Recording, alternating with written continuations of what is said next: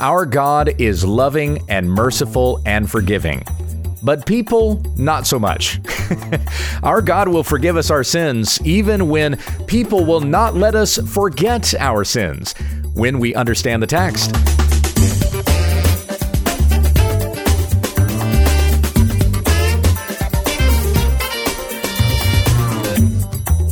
This is When We Understand the Text, a daily Bible commentary to help encourage your time in the Word.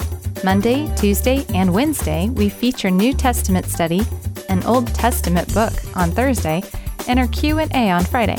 Now here's your teacher, Pastor Gabe. Thank you, Becky. We come back to our study of the Psalms and picking up where we left off last week, that would put us in Psalm 69, if you want to open up your Bible and join with me there. Now, this psalm is a little bit longer than most of the psalms we open with. Most of the devotional lessons will start with me reading through the passage, and then we go back through it and do the exposition. But uh, I'm not going to read the whole thing this time. We'll actually stop and start as we go. So, starting in Psalm 69, to the choir master, according to Lilies of David. Now, that statement there, according to Lilies, means that the music that accompanied this psalm was probably called Lilies. Right at the start of the psalm, here is what we have Save me, O God, for the waters have come up to my neck. I sink in deep mire where there is no foothold. I have come into deep waters, and the flood sweeps over me. I am weary with my crying out. My throat is parched. My eyes grow dim with waiting for my God. Now, as some of you know my story, I worked in radio for a couple of decades before I became a pastor. One of the songs that I played when I was in Christian radio was Flood by Jars of Clay. Anybody remember this song? If you were a child of the 90s contemporary Christian music, you remember Flood by Jars of Clay. And when I would introduce that song on the air, I would often read from Psalm 69 because some of those lyrics sound just like this, just like the start of this psalm. Now, this is an individual lament. Of course, you recognize the lament being expressed by the singer here, though it may have been sung by the entire assembly of Israel in a time of worship. This is more geared toward an individual, and it's somebody who is uh, experiencing hardship because of the wrongs that they have done. And you'll see that as we go on. But in their weakened and vulnerable state, their enemies are also taking advantage of them, and it's piling on to their situation.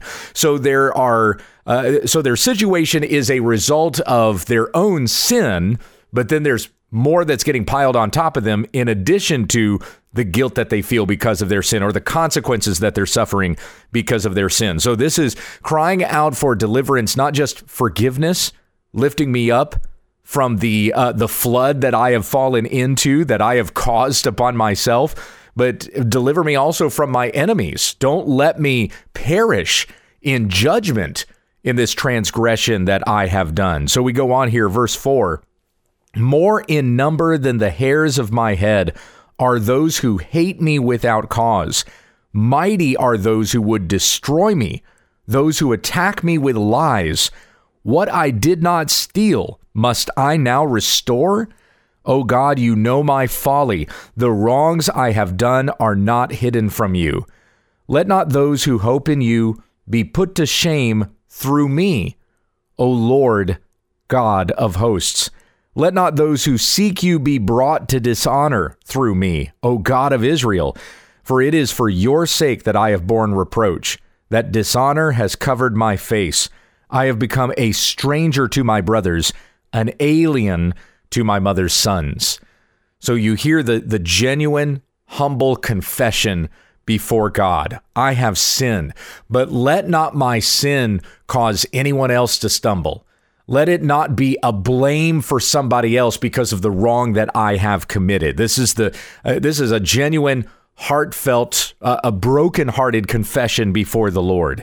We go on in verse 9, for zeal for your house has consumed me, and the reproaches of those who reproach you have fallen on me. We see that quoted in Romans. That particular passage comes up again in the New Testament.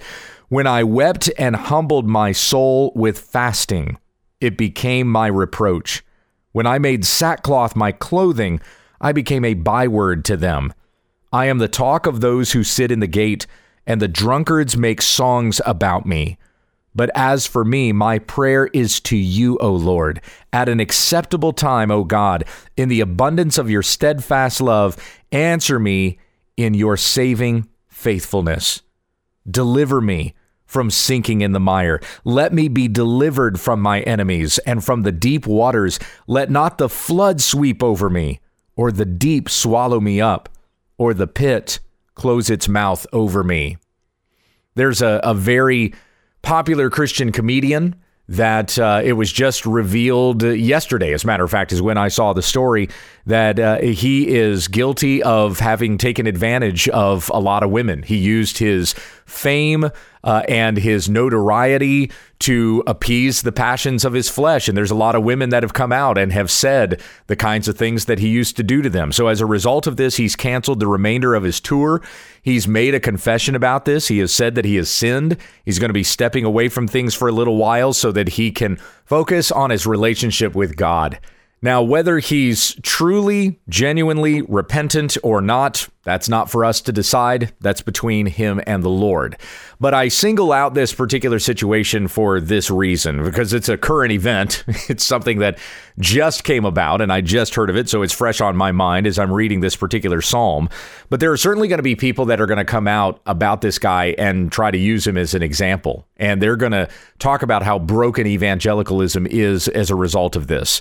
Uh, there's going to be people who were lifting him up, Christian men and women who were uh, promoting him even when they knew that he was living this kind of lifestyle, and his reproach is going to be brought upon them. Their sins are going to find them out as well.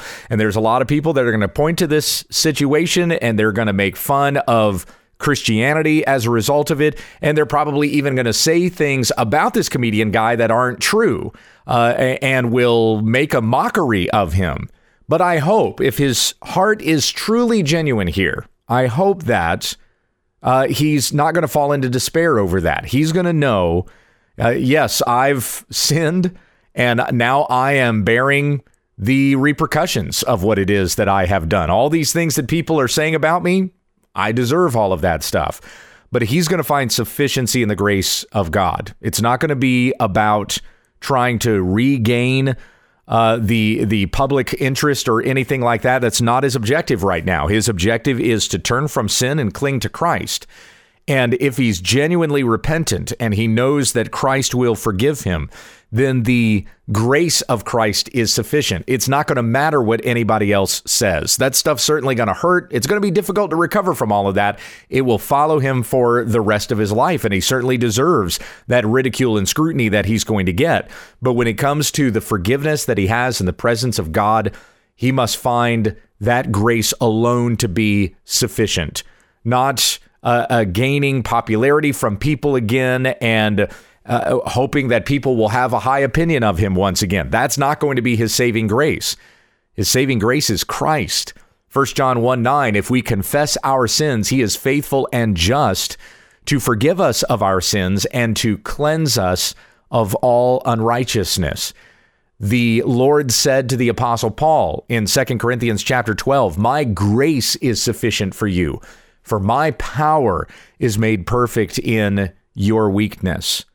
Now, in this particular case, Paul was not guilty of some sort of disqualifying sin. He was certainly being humbled when you look into the context of 2 Corinthians chapter 12, but it wasn't like he was bringing such a reproach upon himself that he made himself unqualified.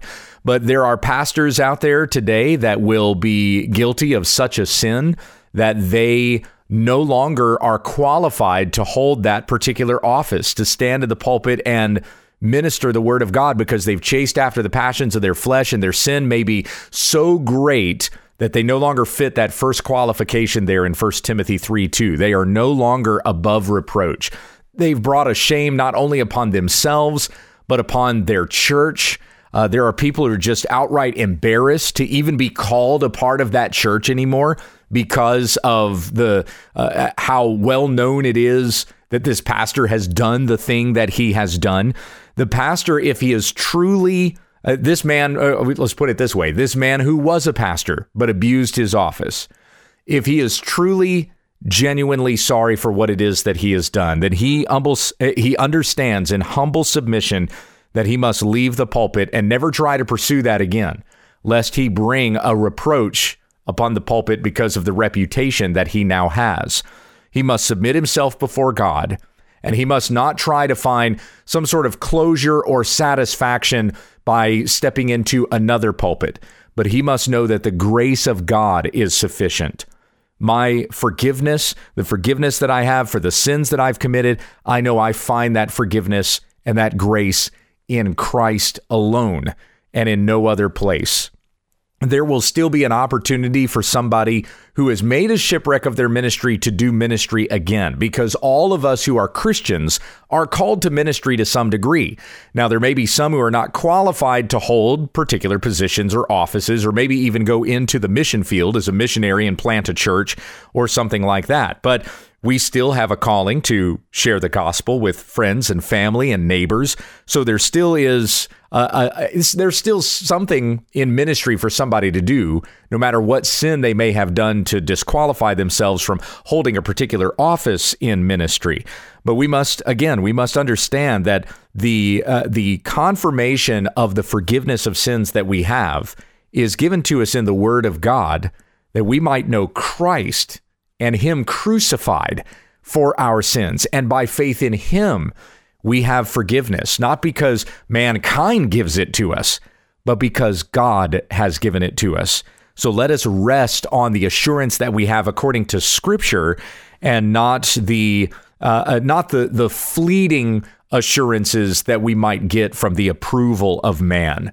So the psalmist goes on here in verse 16 Answer me, O Lord, for your steadfast love is good according to your abundant mercy, turn to me. Hide not your face from your servant, for I am in distress. Make haste to answer me. Draw near to my soul. Redeem me. Ransom me because of my enemies. I have sinned. I am guilty of what I've sinned, uh, uh, what, what I've done. The things that my enemies are saying of me, I, I deserve it but I don't want to despair. I don't want to fall into so deep a pit of depression that I'm unable to come out of it again. Lord, rescue me and redeem me, ransom me because of my enemies. I think there is a time and a place to make a person aware of their sin but we certainly should not be the kind of a person that rubs it in to a certain degree that we now become enemies of the people of God. See, that's a scary place to be. When we become such a judge, jury, and executioner of a person who's fallen into sin that now we become the accuser, which is Satan. That's what his name means. Hasatan means the accuser or the adversary.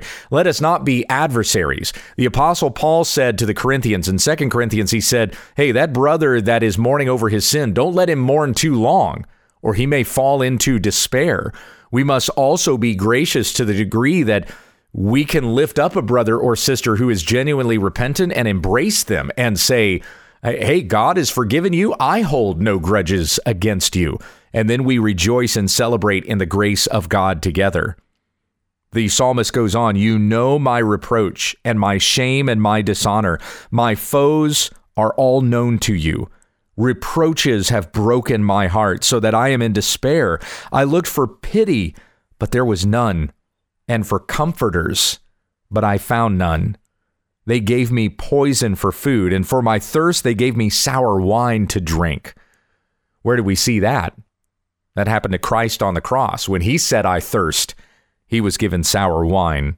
That's a fulfillment of what we read here in Psalm 69. Verse 22 Let their own table before them become a snare, and when they are at peace, let it become a trap. Let their eyes be darkened so that they cannot see, and make their loins tremble continually. Pour out your indignation upon them, and let your burning anger overtake them. May their camp be a desolation let no one dwell in their tents. Very similar to something Job said. For they persecute him whom you have struck down, and they recount the pain of those you have wounded. Add to them punishment upon punishment. May they have no acquittal from you. Let them be blotted out of the book of the living. Let them not be enrolled among the righteous. but I am afflicted and in pain. Let your salvation, O God, set me on high. I will praise the name of God with a song. I will magnify him with thanksgiving. This will please the Lord more than an ox or a bull with horns and hooves. When the humble see it, they will be glad. You who seek God, let your hearts revive. For the Lord hears the needy and does not despise his own people who are prisoners. You know, I've certainly been in the situation before where I've made a mistake and the and I've I've sinned. It's probably been worse than a mistake, worse than just human error, but I've also sinned before God, and the uh, the repercussions of that were way worse than what it was that I actually did. You know, the the punishment didn't exactly fit the crime, so the uh, the reproaches or the mockery that was coming from other people was was way more than what it was that I had done. So I've been in this place before of asking God to deliver me because of my enemies and let me not fall into despair, into the depression that I've come into. So, these last few verses here let heaven and earth praise him, the seas and everything that moves in them. For God will save Zion and build up the cities of Judah, and people shall dwell there and possess it. The offspring of his servants shall inherit it, and those who love his name shall dwell in it we are going to struggle in this life. Uh, there are going to be people who are mock us, who, will mock us just because we're Christians, just because we pursue godliness. For Paul said that to Timothy that those who desire to live a godly life in Christ Jesus will be persecuted. Peter also said that uh, that those who are Gentiles and pagans, they're going to malign you because you don't join them in the same flood of debauchery that they enjoy. Just because you won't partake in the same sins, they're going to hate you for it. So we are going to face ridicule and persecution, whether we have sinned or not. There are people who are going to say we have sinned when we have not sinned. I mean, surely you've seen it in the culture right now. People make up their own Jesus, and uh, you would believe something like marriage is between a man and a woman only. And they would say, You're so unloving. Jesus would never do something like that, right? So the culture is going to come against us for stuff whether we have truly sinned or we have not sinned and we must rest in the promise of the eternal kingdom of God. Heaven and earth will praise him. God will save Zion and build up the cities of Judah, and people shall dwell there and possess it. We are the Israel of God. And this is the assurance that we have according to his word in the scriptures. He will deliver us, and we will dwell with him forever. He is our hope and our peace. Psalm 70 to the choir master of David for the memorial offering. Make haste, O God, to deliver me. O Lord, make haste to help me. Let them be put to shame and confusion who seek my life. Let them be turned back and brought to dishonor who delight in my hurt. Let them turn back because of their shame who say, Aha, aha. May all who seek you rejoice and be glad in you. May those who love your salvation say, Evermore, God is great. But I am poor and needy. Hasten to me, O God. You are my help and my deliverer. O Lord, do not delay. That's a little shorter version of Psalm 69 right there. Psalm 70, a little easier for you to memorize. I'm going to read all the way through Psalm 71, and this will be our conclusion. We have no introduction to Psalm 71. Here we are, starting in verse 1. In you, O Lord, do I take refuge. Let me never be put to shame. In your righteousness, deliver me and rescue me. Incline your ear to me and save me. Be to me a rock of refuge, to which I may continually come. You have given the command to save me, for you are my rock and my fortress. Rescue me, O my God, from the hand of the wicked, from the grasp of the unjust and cruel man. For you, O Lord, are my hope my trust, O Lord, from my youth. Upon you I have leaned from before my birth. You are he who took me from my mother's womb. My praise is continually of you. I have been as a portent to many, but you are my strong refuge. My mouth is filled with your praise and with your glory all the day. Do not cast me off in the time of old age. Forsake me not when my strength is spent. For my enemies speak concerning me. Those who watch for my life consult together and say, God has forsaken him. Pursue and seize him, for there is none to deliver him. O God, be not far from me. O my God, make haste to help me. May the, may the accusers be put to shame and consumed with scorn and disgrace. May they be covered who seek my hurt but I will hope continually and will praise you yet more and more.